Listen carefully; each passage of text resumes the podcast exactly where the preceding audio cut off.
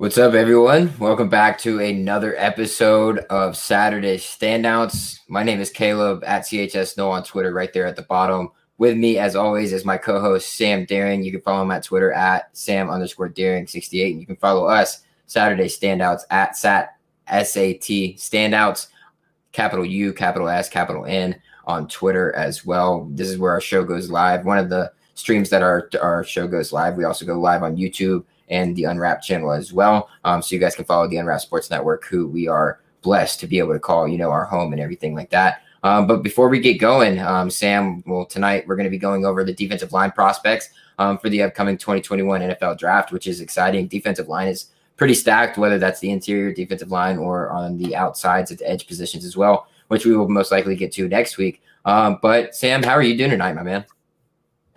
I'm doing well. Doing well. Had to work, hit the gym, hit, we got to hit Chick Fil A every Wednesday, so it's nice. like I think I mentioned yeah. that like last week, but it's awesome, man. But yeah, I mean, I've been watching Quinn Meinerz all week on Twitter.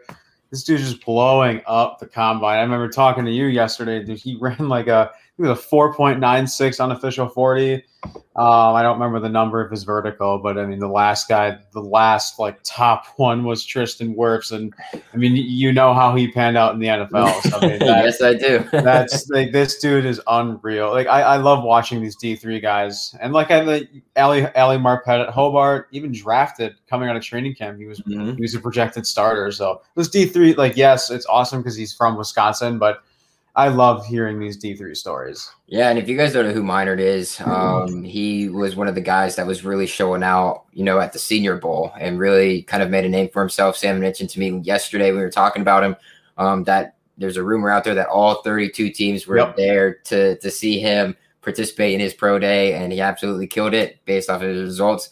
Um, but yeah, before we go ahead and jump into our defensive line prospects, more importantly, the interior of the defensive line. Um, we're gonna go over some sponsors. So if you guys are gambling people like myself, head over to mybookie.ag and use code USN100 for double your first deposit, guys. Um, I love gambling. You know, March Madness is coming up. It's the best time of the year to gamble. So head over there, get double your first deposit. It's a minimum forty-five dollars. I think a max of a thousand. So you put in a hundred bucks, you get a free hundred dollar um, from my bookie to play. It's amazing stuff. Also head over to rxhemp.com. Um, use code rxhemp-usn for 10% off every single purchase. And what RX uh, hemp is, guys, is it's all natural pain relief cream that is CBD infused, so no THC from the marijuana plant, just the CBD from it. So it's great cooling and uh, or warm and cool system that they got going on. It's great stuff.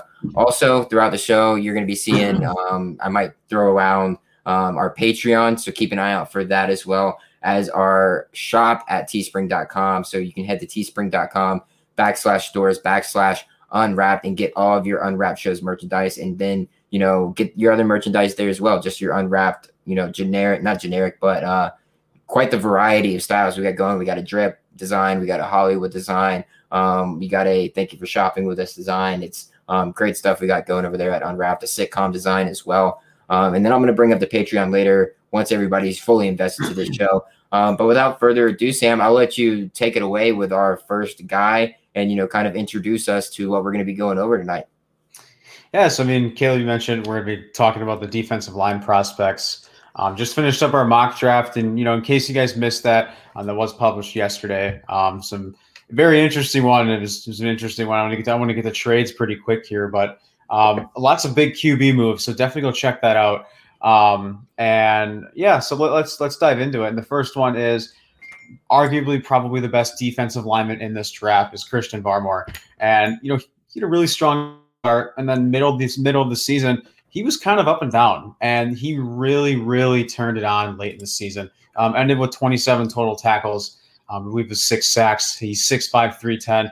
I mean, th- this dude is a run stuffer. And I mean, he he really turned it on. He went from being the solidified first round pick, or I guess first round pick coming into the season you know, kind of up and down, kind of falling out of the first round. And I really think late in the season, even in the national title game against Ohio State, I think he really solidified himself as a first round pick. Yeah, definitely did. Um, this past year, he kind of had struggles with his effectiveness from game to game. He would have some moments that were just like, what do you like? You just kind of disappeared right. on us in, in, certain games. But um, when you notice that, it wasn't necessarily the bigger games. So it was like when when his name was called or when you know the occasion arose for him to rise to the occasion, um, he, he did that. He, he was very effective in, in, the big games and showed up when he needed to. Um, he has earned incredible pass rushing grades his, his past two seasons um, with an 88.1 in 2019 and a 91.5 in 2020, um, which are great, you know, grades for a pass rusher on the interior of the defensive line. Got great size, um, burst, length, and flexibility to, you know, beat his opposing offensive lineman off the block. Um, he wins those battles on a regular basis, and that's something you can see with Christian Barmore.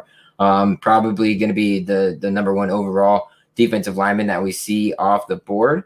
Um, so that's going to be cool to determine where he, he's going. But you imagine him around the, in maybe middle, late first round. Yeah, I would say somewhere. In, I would even say in the twenties, somewhere in the twenty range. I I, I want to say I saw him earlier this week at sixteen um, to the Cardinals, but I mean, I think he's a solidified first round pick. Where I don't think he's going top fifteen, maybe top or I don't think he's going top ten, obviously, but maybe top fifteen. I think he's going to fluctuate throughout the first round because, like I've mentioned multiple times, like once you get past once you get past 10 11 through 20 is so like it's it's going to be so interesting yeah it will be. Um i think there's some teams that there that will be able to get a nice little steal there. Um and not necessarily that he's a steal because he is that good but this defensive line class isn't necessarily the defensive line classes of the past um, that we have seen that you you really got to go out and get these guys like a leonard williams or um, somebody of that nature. So um, that's what we're looking forward to here is, you know, these guys are more of, you know, your average defensive lineman. They're not necessarily um, the bread makers of the defensive line on an NFL team. So um, Christian Barmore has the potential to be that. I don't know if he is that. I think he'll probably fit best next to somebody else that might be able to open up some holes for him. Um, he he's you know very dominant. Um, when he faced you know above average offensive lineman in, in, the games. He he did really well. Um, the two best interior lines that he faced all season, he came up with 12 pressures in those games, especially um, when it came to the playoff games. He had a hell of a day in both of those playoff games that we were able to see Alabama and them ulti- ultimately winning that national championship. So um, I like Christian Barmore a lot. I don't want to say he's a steal because he's not really, um, but he, you know that's just because of you know, this interior defensive line class isn't necessarily as deep or, you know, star studded as we have had in the past. and with that, we'll move on to our next guy, who is going to be a defensive lineman out of NC State in the name of Alim McNeil. Um, he's more of a nose tackle guy, so he can also, you know, he kind of takes up two blocks per game, and but he is pretty effective in the pass rushing game, which is um, kind of rare for a guy that takes on that amount of blocks um, every single snap. Yeah, I, I, didn't even know until you know earlier tonight that you know, in high school, he was a running back and a linebacker. So, I mean, he showed off that versatility, um, you know, coming coming into NC State. And like you mentioned, like he's more of an interior nose tackle guy. Um, I've I've seen like in different various opinions on him, on him as a pass rusher. A lot of people praise him. Um, a lot of people, uh, how's it going, Connie? Good to see you. Um, if, uh, by the way, before I make my point here, Connie and um, Josh earlier this week interviewed Trey Wingo. Awesome interview. Awesome job, both of you. Definitely go check that out. Um, but yeah, I mean, Alim McNeil, I mean, I wanted to talk about him because he, he seems to be a riser. And I, I saw him in a mock draft, I want to say yesterday. I think it was last night, and he was drafted to the Packers and the second or third round. So um, I think I think his versatility and I think I think I, I would definitely also say that his pass rushing is an area um, where he does excel in a little bit more as a run blocker, he's 6'2", 315, um, and he does scream consistency. So I mean, he's he stepped on NC State and made it made, made that made that immediate immediate impact and continued to shine.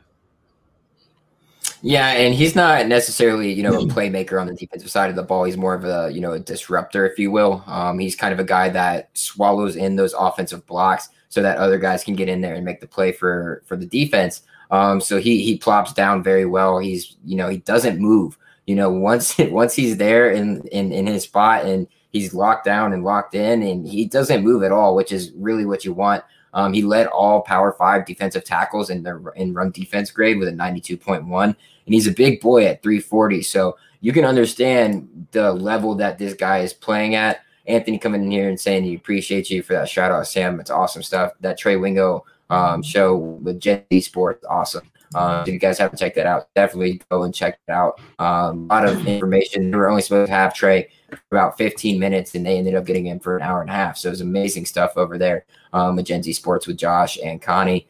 Um, but yeah, back back to McNeil. Um, he's just a guy who fills the hole, and you know, for a, for a defense who runs just nose, ta- nose tackle as a whole, um, you can't ask much more for that because then that takes away a block that you know when you can run a blitz heavy scheme and a three four or whatever you want to run in, in a nickel in, in that package as well. Um, i think that is very beneficial. I can see him being very successful in the nfl just based off of what he's able to do on the interior of the defensive line there.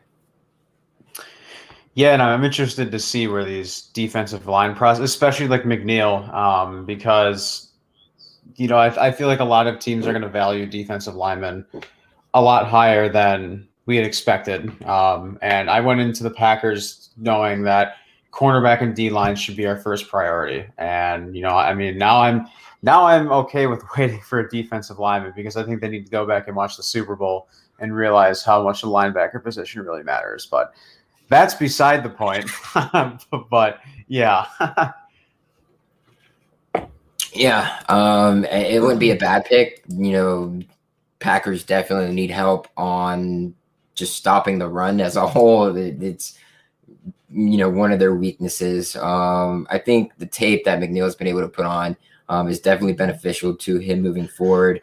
Um, his pass rush grades are around 80.8 and 77.5 over his past two seasons, so they're pretty average right there. And you know, the younger you are as well, you know, you're a little bit more raw as a player and you have to kind of grow into your body and, and learn the knowledge that it takes to be able to be a successful nose tackle. And I think he he excels at that very well. And I think he's going to make a formidable NFL player. Um, but with that being said, we'll move on um, to another player who you know can possibly he's probably better off as a defensive tackle playing next to another defensive tackle. Um, but he was put in positions in his college career where he did have to play nose and he wasn't as successful. And that's my guy um, from down here in Passy, Florida State, and Marvin Wilson. Yeah, I mean, there's so many shocking players that unfortunately dropped, um, and I, I think I think right. Marvin so let's talk about let's talk about that for a minute. Why why do you think Marvin dropped the way he did? Do you think it's based off of the situations that he was placed in in terms of scheme and position and having to change from what you know Jimbo was initially there running to what you know, Willie Taggart eventually came in and ran. Yeah, I think that very well could have been a factor um, because I don't think there's a certain scheme that didn't fit for him.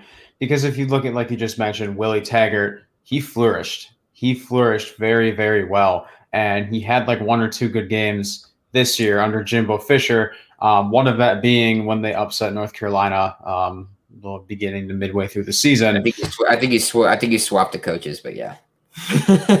Oh yeah, sorry. yeah, but, um, Jimbo was when he was first here in his freshman year, and then Willie kind of took over. Yeah, yeah. Um, and I mean he was hurt, and so like he, I, I know it was because it was him and Tamorrion Terry, um, you know, that were dismissed from the team right away. Um, and I, I Marvin Wilson was already hurt, so at that point he opt out. And he has i think he has the tape that is good enough to be drafted. He did not look good in the senior bowl at all. So i think that was i think that was one guy that we were you know keeping our eyes on um, in the senior bowl and he just did not perform well at all. And i'm not if i'm not mistaken i, I don't think florida state has had their pro day yet correct? Correct we have not Right. So, I mean, I think Florida State's going to be an interesting team for guys like Marvin Wilson and Tamorrion Terry. I've got cousins that are extremely high on Tamorrion Terry um, in terms of dynasty as well.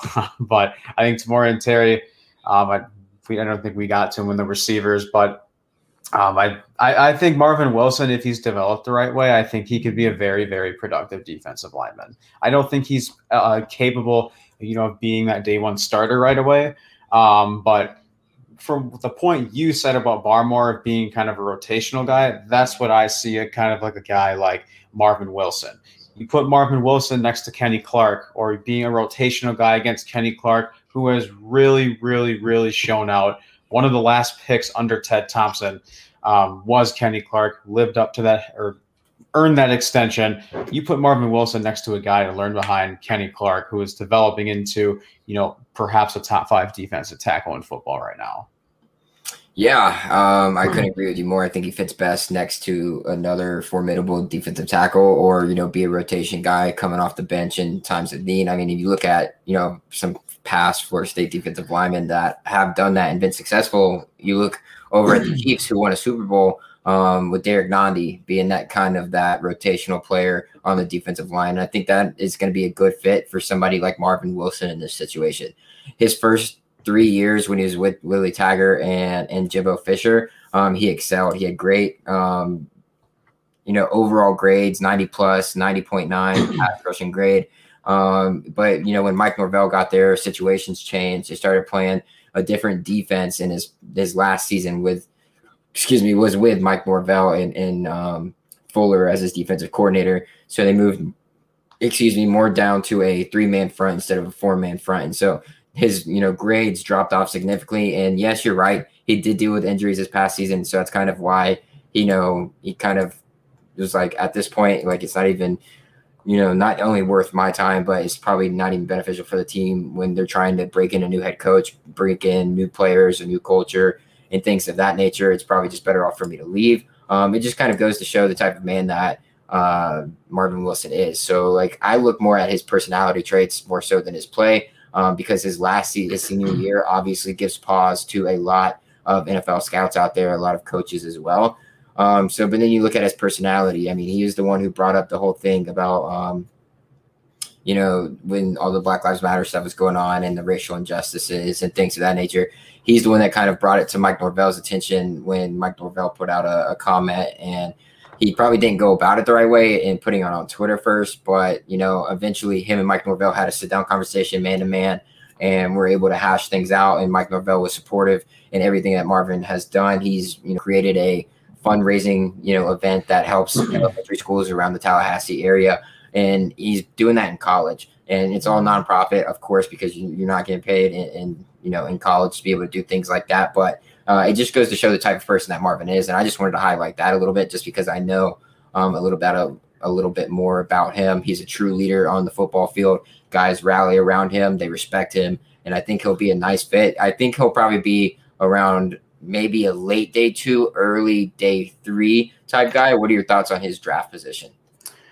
I mean, I, I think if he would, I think the pro day is going to be something to really, really watch. Um, I, I'm going to give him an early day three grade, somewhere around the fourth to fifth round range, um, because I mean, I, I, if he falls past the fifth round, I would be a little bit surprised, just because, yes, you do see a lot of NFL teams use that recency bias with a lot of the teams, um, with a lot of these players. Eh, for example, I probably I think Najee Harris is probably going to get drafted before T- Travis Etienne. Um, Najee Harris came off two straight. I want to say it was 11, 1,200 yards rushing rushing seasons the past two seasons. Travis Etienne had a little bit of little bit of a down year. His draft stock went down, but you know, back to your point, he does have the tape. He does have elite tape to show. It's not like his stats just don't wow you. He went into the season being that top 10 prospect.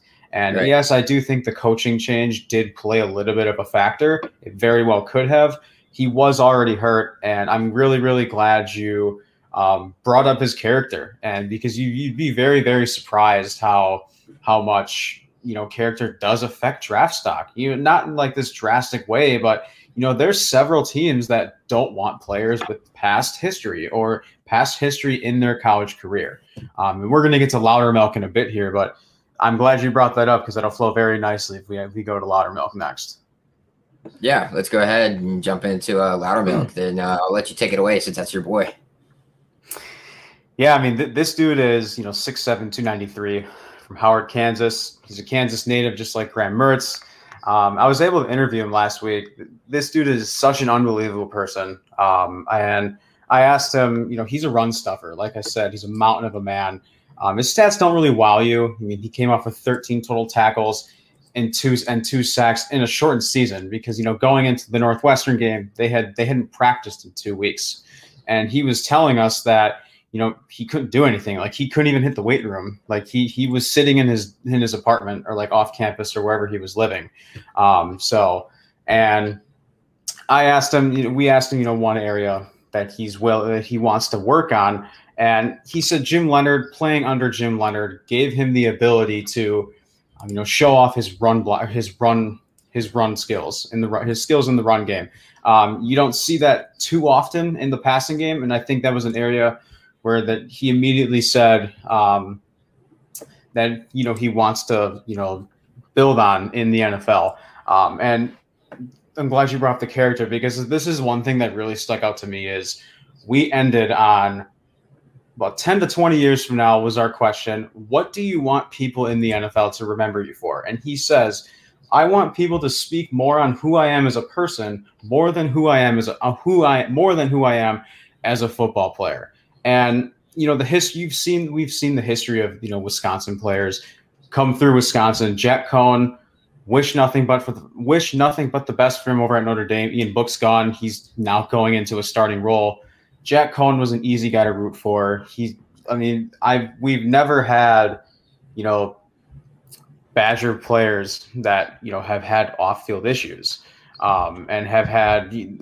We've always seen Badgers, Wisconsin Badgers athletes, you know, possess that um, that that charisma. And Isaiah Loudermilk was such an unbelievable human being. He's such an awesome guy to talk to, um, and I wish him nothing but the best. But yeah, I mean, the fact that you brought up Marvin Wilson and his you know, charisma off the field, his support for the Black Lives Matter movements, um, and what he's been doing off the field, um, you know, even through his injuries is just it's just amazing. It's awesome. Yeah, I mean, character speaks loudly, um, especially when it comes to having a leadership capability on a team, no matter where you're at. So we applaud all those guys who are being able to put in that effort to not only be great football players, but be even better people off of the field. So, you know, applauding them for that. Um, and you know, I see Loudermilk. He's listed as a DN. Um, like when he played at Wisconsin, he played inside and outside. They would move him inside, they would move him outside as well because he's a very versatile type of player, which a lot of teams might, you know, fall in love with a little bit. He didn't mm-hmm. necessarily stuff the stat sheet or anything like that, and why you don't really see him high up on draft boards or anything of that nature when it comes to you know your top ranked interior defensive line prospects. But um, guy gets it. He knows how to go about his game um, the right way. He played in 40 games total, 26 starts, um, which is awesome. You know, you, you started over half of your games while in college. Um, career total of 63 tackles, 11 half for loss, seven half sacks, nine pass breakups, and two forced fumbles. Um, three year starter, um, was elected third team All Big Ten selection in 2020.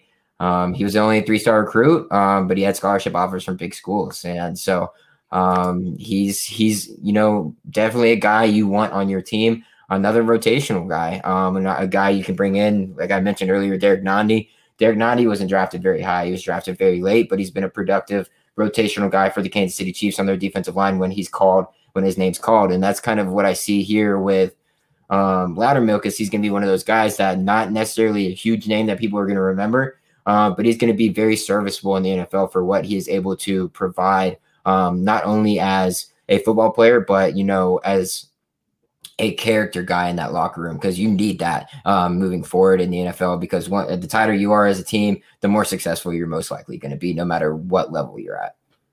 Right. And, you know, Wisconsin doesn't breed defensive linemen. They breed the other side of the ball. They breed their all their O line you. And you don't see many, you know, offense like defensive line, interior D line prospects come out of Wisconsin and really flourish. And you know, there's there's so many Wisconsin players, and I'm sure you can attest with a lot of these Florida State guys.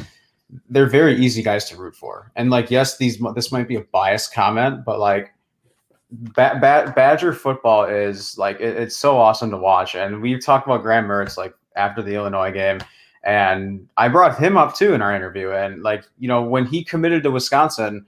I don't recall the other offers he had, but you know, he he he didn't want to pick the obvious spot he wanted to pick the spot that, you know, the best quarterback that's ever come out of Wisconsin is Russell Wilson. And Russell Wilson didn't even start at Wisconsin. Like he didn't even start his college career at Wisconsin.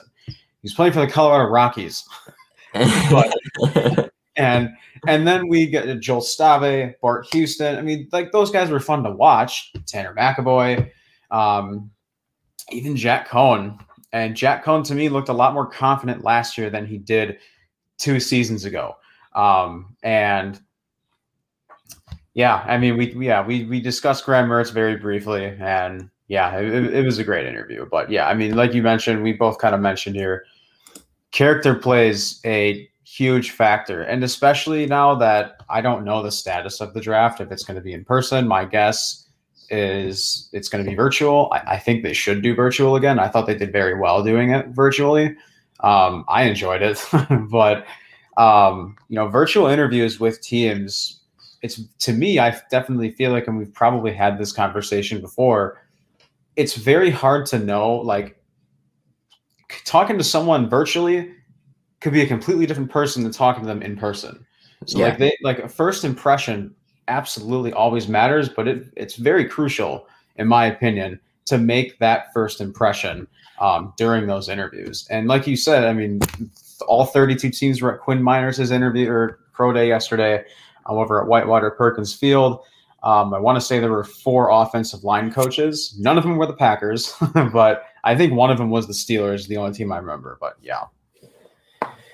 Yeah, it's different to see, you know, uh, and hear people talk about defensive linemen, you know, out of Wisconsin. We're usually talk about the other side of the ball, like yep. you mentioned. Um, but it's cool to be able to talk about a guy like this, um, you know, a guy that's not necessarily one of the big names. People might not know a lot about him. And um, I love the fact that you're like, you know, the the mutual respect we have for each other's teams, even though, you know, we're from different areas of the country and, you know, they're two different styles of football. And it's yep. just like, is like I, I I have learned so much more about you know Wisconsin than I have ever known about Wisconsin from just being your co-host, and I'm sure you've you've learned the same thing about Florida State, and you know they're each exciting in their own way. It's cool to see you know the hog mollies um, up there in Wisconsin be able to pave freaking highways for running backs to run through. I think that's so cool how they're just able to move defensive linemen out of the way and things of that nature. And then of course when you move down to a place like in the ACC or in like Florida State, for instance, it's all flash and and style and things of that nature, and you got to make the exciting playmaker plays and things of that nature. So,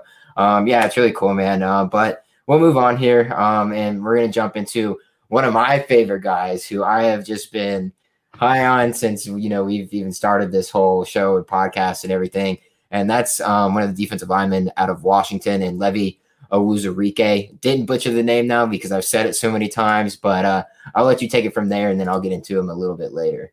See, you said you said you were high on him before we started this. I thought for sure you were going to say Jay Tufele, but, but, yeah, I mean, Levi Onwuzurike played against played next to Vita Vea at a point in his career at Washington, um, and as soon as Vita Vea left for the NFL, your Tampa Bay Buccaneers Levi Onwuzurike had some big shoes to fill, um, and he certainly filled those very well. And a little bit of a surprising guy that um, he did opt out, and we'll get to Jay Tufele in a bit here. There's another guy that opted out, but um, you know you're still seeing Levi in first round mock drafts, um, and I got a feeling if a guy like Levi or even Jay Tufele are you know still on the board late in the first round, early in the second, you might see a team reach for them um, because they might not be available at their next pick.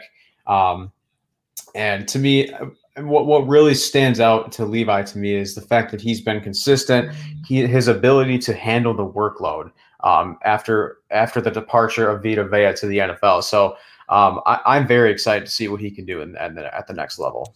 Yeah, and I, I, guess that's kind of well, he obviously opted out this past season along with another defensive lineman for Washington, I believe. Um, so we didn't we didn't get to see his tape for the 2020 season, but he already had the tape and the film um, to send out because he was just a monster. And you know, the one year where he was, you know, a full time starter, he didn't necessarily put up the grades or the numbers that he did the previous year when he was, you know, a part time guy coming in, um, played 391 snaps. So um, good overall. But his, you know, go-to move is obviously his explosiveness. As soon as the ball even, you know, just slightly moves, he is, you know, on the on it like immediately. Um, and the that also, you know, that's that's awesome and great, but it's also one of his you know the worries that come about when you talk to NFL scouts or things of that nature, or when you see NFL scouts talk, is that what else can you do besides explosiveness and use your explosiveness to your advantage? We need to see a couple more tools added to your bag for you to become that next level in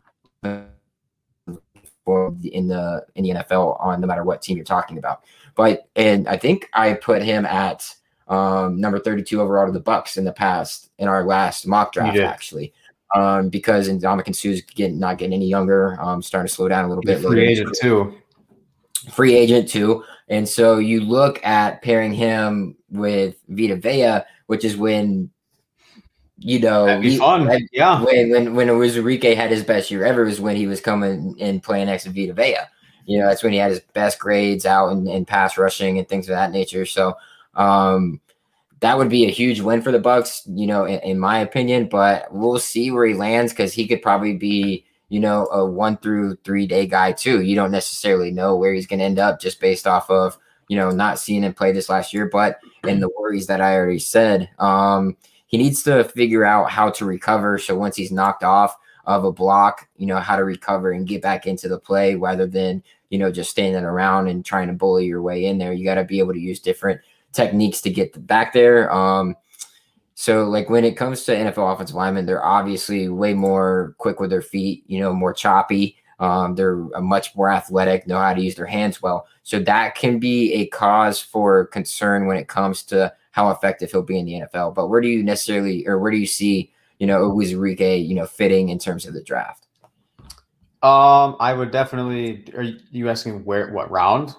Yeah, yeah. What round or like, um, I mean, what, do you, go, what do you like like about him and where you think he would fit? Or I mean, if he goes in the first round, I the Buccaneers would be a lot of fun. But I, I personally think he's talented enough to go in the first two rounds. Is he a solidified first round pick? maybe not. You know, maybe a guy like Christian Barmore might be more of that guy. I think if we would have seen him and you know Jay Tufele play, I think oh, we might have we might even see two, maybe three defensive linemen, um, depending on you know how their productions would have been um, playing this season. Um, but you know, you mentioned his technique area that he does need to polish up a bit. Um, but you know, his athleticism, his twitch, and his explosiveness, I think teams are going to fall in love with that, um, and that would be a lot of fun. Um, you know, playing, watching him, him and Vita Vea, you know, reuniting. Um, Vita Vea, you know, that's a guy that the Packers, you know, interviewed before their before that draft. Um, I don't recall who they drafted. That might have been the draft where they traded down. Um, I I can't remember, but um, that's a guy that I really wanted on the Packers. Uh, you know, pair him next to Kenny Clark. I think our run, I think our run defense would be a whole lot better than it is right now. and I know it might not even be as big of a concern that it is right now. But um, you know, and Ndamukong Suh's a free agent. They tagged Chris Godwin. Um, they say re-sign Lavonte David. I would assume Shaq Barrett is probably gone now, especially since he's pro- they are they they already used their franchise tag. My guess is Rojo's gone. I think if they're smart, they try to bring you know Leonard Fournette back. Um, AB's up. So I mean, the the Buccaneers, I mean, like the Packers as well, because they're also shopping Preston Smith. Um, I think the Buccaneers are going to be an interesting team to watch in the offseason to see which guys they bring back. Yeah, it will be. Um, it'll be interesting to see who they're trying to add and what type of pieces they're trying to add. Um, but we'll keep it moving here. And the guy that you originally thought I was going to talk about, and that's the guy from USC, um, Jay Tufele, big, big, big boy, six three, 315 redshirt junior obviously went to usc played defensive tackle um you know overall just a, a hell of a hard worker honestly he, he, was pretty much deemed the best player in the pac 12 um he decided to opt out this past season um for covid concerns is what everybody like we were talking about was with a mm-hmm. um, same thing here with Tufele. Um, but I'll let you take it from there and and you know just dive into whatever you want to about him because and he is indeed you know probably one of the best players in the Pac-12. Yeah, and I think you yeah I that's exactly what I was going to kind of allude to. This is a guy, even though he did opt out, if he goes in the first round, it's not going to surprise me at all. Um, yes, like we don't know how rusty he is, but you know these guys aren't just opting out and not not doing anything. Yes, they're not playing a snap of football, but they're still prepping. And obviously, yes, sitting out from a year of football is going to be tough for a guy. It might be a little bit tough for a guy to come out of, but you know, Jay Tufele, dude, he's 6'3, 305. And he like 2019, I want to say, yeah, right before he opted out, he had 42 total tackles and four and a half sacks. And th- this USC team is a team that we have praised. And when we were doing our Pac 12 predictions, it didn't help at all that, you know, Jay opted out because there's not a whole lot of playmakers. Like Talanoa Hufanga, a guy that I love a lot, like him and Thibodeaux are my two favorite guys in the Pac 12. And I think Hufanga is going to be a draft riser. I think whoever gets him is going to be a steal. But, anyways, we'll get to him in the secondary one. Um, but there weren't a lot of playmakers outside of Hufanga um, in in that in that USC defense this season. And you know, USC I feel like comes in with a lot of hype, and especially this season, coming in with so much hype. And you know, their first two, three games of the season, they're in close games, and they almost lose these games that you know probably shouldn't be close. Probably shouldn't even be losing these games. I want one of them might have went to overtime if I'm not mistaken, but. Mm-hmm. Um, but yeah, I mean, I think this is a guy, like I said, if he goes in the first round, it's not going to surprise me at all. I would select Jay Tufele at 29. Um, I'd go other ways, but I mean, even used. you've exp- multiple people have expressed their concern, non-Packer fans, that you know the run defense is the problem. If they decided to go with a D line outside of a guy like Greg Newsome, which we'll definitely get to, and Eric Stokes, because this is a deep secondary class where they potentially could wait. I would love Jay Tufele at 29 to Green Bay. Yeah, um, and he's slipping in a lot of mocks. Um, mm-hmm. People have got him down to maybe even like the third round. So if we're if I'm seeing that, and I'm just like, that's a gold mine sitting there in, in the third yeah. right there. Yeah. He is insanely athletic, insanely fast, insanely explosive. Mm. Knows what to do. What's up, Michael? Coming. How's it going, Michael? We appreciate you coming in here, brother.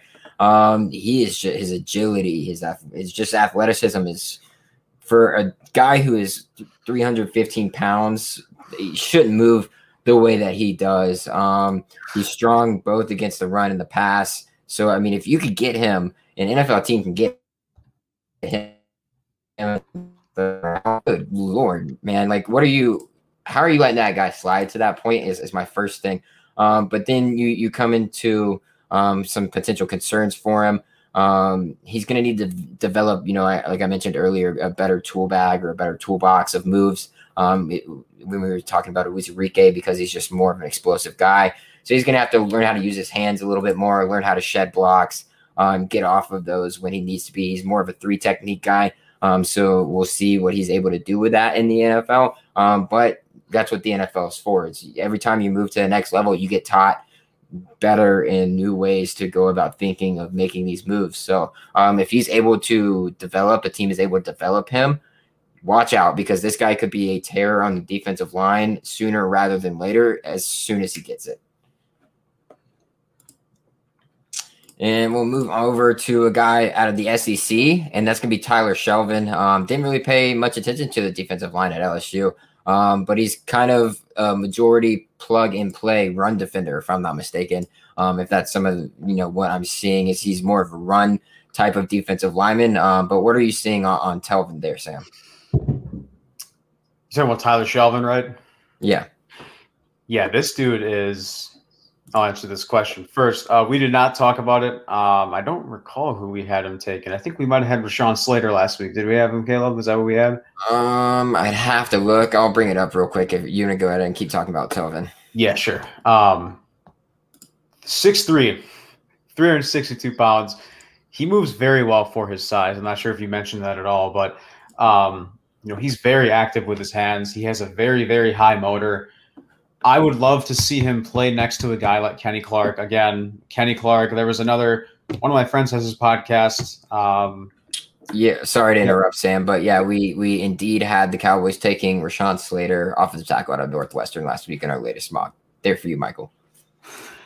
Yeah, uh, Rashawn Slater. I feel like a lot of people were seeing Pat Surtain, but yeah, um, but like I said, you know, Tyler Shelvin, 6'3", 362 pounds, 362 pounds and moves very, very well for his size. He's got a very high motor, um, very high motor off the ball. He's a run stuffer. You never see him give up on plays. You never see him take plays off.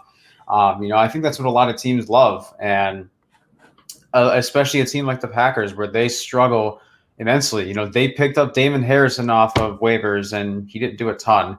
Um, but now he's up. He's up for a new contract. I want to. I want to say Montravius Adams is.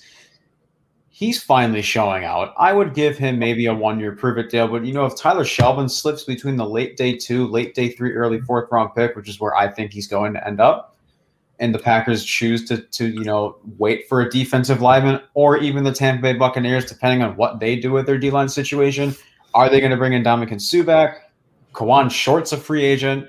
Are they going to bring in Kawann Short? Um, you know, Kawann Short, I think, is going to be an interesting player for um, teams who select the defensive lineman early. Maybe not name Christian Barmore because I think Barmore has the talent to start right away. Um, I think Levi Onwuzurike potentially does too, and Jay Tufele. But you know, if you you put a guy like you know Kawann Short on a team, and you bring in Tyler Shelvin, that to me is a good guy to learn off of a lot. And I like Tyler Shelvin. I think he has the potential to have a very, very successful career. Um, I like him a lot as you know a depth piece, a rotational guy, learning behind a veteran like Kawann Short. But this guy is a high motor, never takes plays off. Yeah, and that's one of the things I, I was wanting to point out too is he's probably the most solidified defensive lineman you can get in this draft. Uh, the most solid guy, reliable, does his job what you ask him to, and his job is obviously not to stop the pass or get in the backfield because he had six total pressures, I think, in 2019. So that is not this guy's job. When it comes to Shelvin, it's all about stopping the run. Earns above an 85 grade in that area ever since he was in college so it's great, you know, uh, you know, guys, teams like the Packers. We keep coming back to that, but that was the Packers' biggest weakness was stopping the run. Unwrap Sports Network coming in here showing some love. What's up, network? We appreciate you.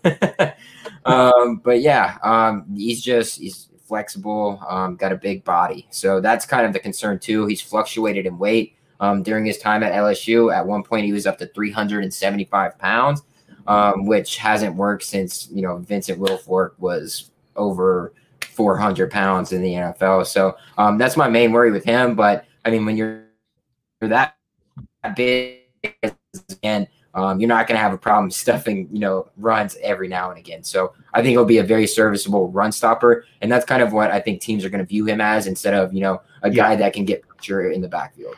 Yeah, and then you mentioned his weight concerns. I mean, that might this might be a guy. I don't think 362 pounds is that's a big boy, but like I don't think 362 pounds is you know. I think you know if you get to the 375 range, it definitely is you know an area to get concerned about. Will they make him drop to you know the, the 350 range or just shy of 350?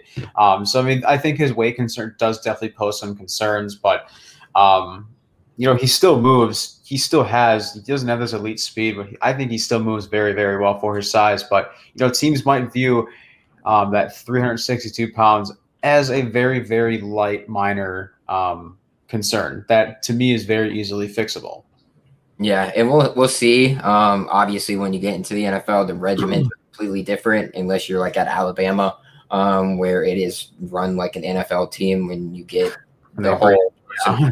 yeah. So like that's understandable, and you've got you know things to be able to build off of when it comes to the NFL. In college, you're trying to make it to the NFL, um, so it becomes a little less you know.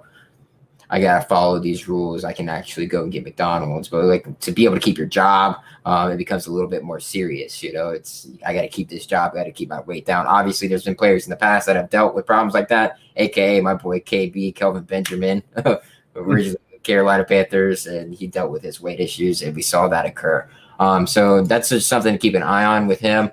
Um, but we're kind of uh, winding down here, Sam. So i am going to end it off with one more person. That's kind of a guy we both forgot about. Um, and it's another guy out of the Big Ten, went to Iowa, and that's uh, a defensive lineman by the name of Daviyon Nixon, who came in with a lot of hype, but is not really seeing a lot of love right now heading up into the 2021 NFL draft. I thought we were talking Jaylen Twyman, but that's all right. that's all right.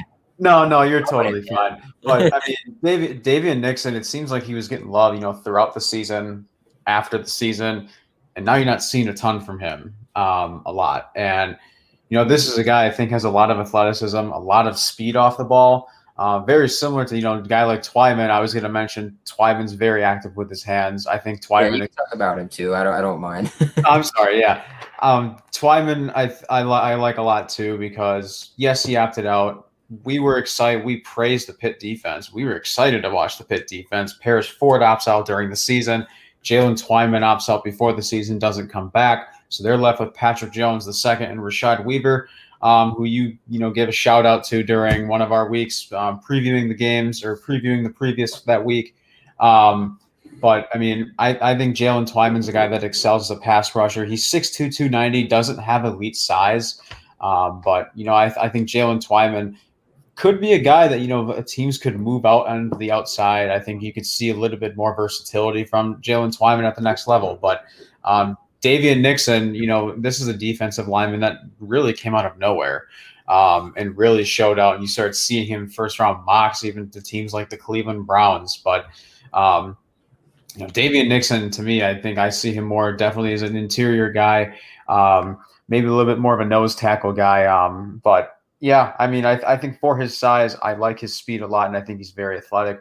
Um, but I like Daviyon Nixon. I love Jaylen Twyman. I like them both.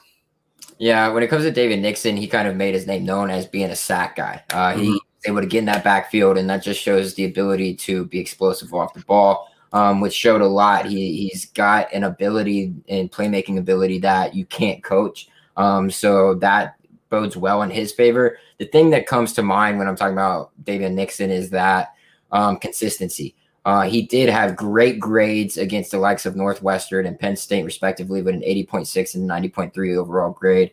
And then, you know, against the likes of a Minnesota and Illinois and Wisconsin, he had grades of 44, 52, and 59, which is not going to get the job done because those, at least two of those had pretty legitimate offensive line. Wisconsin, obviously, the best out of those three teams. Um, Minnesota was going through kind of a reloading year on their offensive line, so they had to work through some things with that. But Illinois, they had like all I think almost either seniors or juniors on their offensive line that had guys that had been there for a while, and he just didn't show up in the big pressure situations um, when he needed to be able to cause disruptions against great offensive lines or above average offensive lines, and that's going to be worrisome when it comes to the NFL.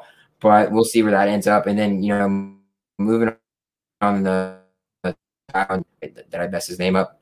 Um, guy from Pitt. What, what is this? Um, oh, I'm sorry, you correct up, but yeah, Jaylen uh, Twyman. Twyman. Twyman, excuse me. Um, that Pitt defensive line, we knew coming into this season was going to be nasty. Unfortunately, opt outs prevented us from being able to see the complete package that it was supposed to be. Um, but in in the year before, he was in 2019, absolutely disgusting what they were able to do on the defensive line works well. Um, not necessarily a super explosive guy, gets the job done. He's another solid um, defensive line prospect here. And like we're saying, all these guys have the potential. It's just about getting them in the right rhythm, in the right situation to be able to succeed. He's another one of those guys who will most likely fit better in a 4 3 compared to a 3 4, you know, 3 3 technique type of defensive lineman. But um, I'm surprised that on on a lot of these NFL draft and analysis and pro draft profiles and rankings and things, that Twyman's not even on there, um, which is surprising to me. He's been dropping in people's lists too, and like I was gonna say too, like I think it's so interesting looking at people's lists. I probably said this last week. I tend to repeat myself, but I think it's so interesting to look at people's lists and even mock drafts because it's fun to compare, like you know, which players view are viewed higher because Jaylen Twyman was a high defensive line prospect throughout the season. And I think that opt out potentially hurt him because we we we've talked about guys in this episode like Alim McNeill, um, Daviyon Nixon, you know, guys like them just you know showing out um, when when you have guys like Levi Onwuzurike, Jay Tufele, and Jaylen Twyman opted out. Yeah, um, it's pretty wild um, the way things and, and players have moved, especially on the defensive line, because it's been a shuffle from the get go. I mean, Marvin Wilson was originally supposed to, be the top guy in this class um, to come out, and that's not happening anymore. And so it's just crazy to see the movement that's occurred based off of whether that's opt outs, whether that's production in the past season, um, and all of that nature. But um, we're winding down here, guys. Um, if you guys have been watching the show, obviously you've seen the ticker go down to the bottom. RX Hemp on there. Get 10% off every purchase with code RXHemp-USN. Head over to our Teespring shop, teespring.com backslash stores backslash unwrap. Get all of your favorite shows merchandise as well as the unwrapped um, merchandise as well. Um, mybookie.ag, use code USN100 for double your first deposit, minimum of $45, max of a thousand. So you get double your free play. It's awesome, guys. It's amazing stuff. And then last but not least, guys, head over to our Patreon page. Go to Patreon, typed in Unwrap Sports. You are supporting not only our show, you're supporting everybody else in our show. You're supporting the network. Not only that, but you get to interact with the contributors, with the directors of Unwrapped. If you join the $5 and $10 level clubs, um, as well in our in our Discord. So it's awesome stuff, exclusive content in there as well, especially when it comes to gambling. You know, Corey's got his gambling picks in there as well. If you join that ten dollar one, you get entered into a ten dollar Amazon giveaway. So a gift card to Amazon for ten dollars, which is awesome. And then at that $10 level, you also get entered into a signed memorabilia giveaway. So this past month in February, it was a Keenan Allen signed jersey. This month, it is a um, David Montgomery signed jersey. So obviously, David Montgomery there, one of the running backs for the Bears. Um, it's awesome stuff we got going on. You got great odds to win. Um, I think last month, uh, Amber Vickers, one of our own contributors, ended up winning that uh, Keenan Allen jersey. We're trying to get more people in here, you know, just show the love um, to all the fans. I mean, 10 bucks and you're entered into a giveaway for a signed NFL jersey. That makes it all worth it to me. Um, and then at the $5 level, you obviously are also added to the Discord. And then you also get added into the giveaway for the $10 Amazon gift card as well. And then at both of those levels, you also receive a discount to our store. So that makes it worth it too for any of the merch that you want to buy from the Unwrap Sports Network. Again, my name is Caleb Skinner. You can follow me at Twitter at CHS Null. And I'll go ahead and toss it over to you, Sam, and let you end off the show with any any uh, plugs that you would like to have. Yeah, I mean, you know, you said at the beginning, Sam underscore daring 68. Um, we are no longer Dairy Sports. We decided to make a little rebrand into strictly football. And, you know, what what what better way to kick off the rebrand to have our, you know, good old friend Isaiah Loudermilk. Um, podcast is published. Go check out Priority Sports. His agency definitely retweeted that as well. Um, or shared that out. So go give that go give that a listen. It was uh, such an awesome interview. You'll get to learn more about him uh, you know, both on and off the field, his recruiting process, um, and his time at Wisconsin, what he's been doing to prepare for the draft. You know, he's out in California. Granted, it's been 50, 60 degrees the past two, three days here in Wisconsin, but um, but you know, the time when we interviewed him last week, we're sitting, we're sitting in a 20, 30, 40 degree weather. You know, he's out in California, living the dream, and you know, in 70, 80 degree weather, it's it's awesome. But yeah, definitely go give that a shout out. Go follow the Blitz. Um, and yeah. Well, that that's gonna do it, guys. Um, Sam, as always, I appreciate you, you know, joining me every single Wednesday night here on Saturday standouts at 8 p.m. Eastern time, 7 p.m. Central time over there with Sam. Um, it's awesome stuff we got coming up. We're gonna be diving into the edge rushers this next episode, so you guys keep an eye out on that. And with that being said, guys, this has been another episode of Saturday Standouts.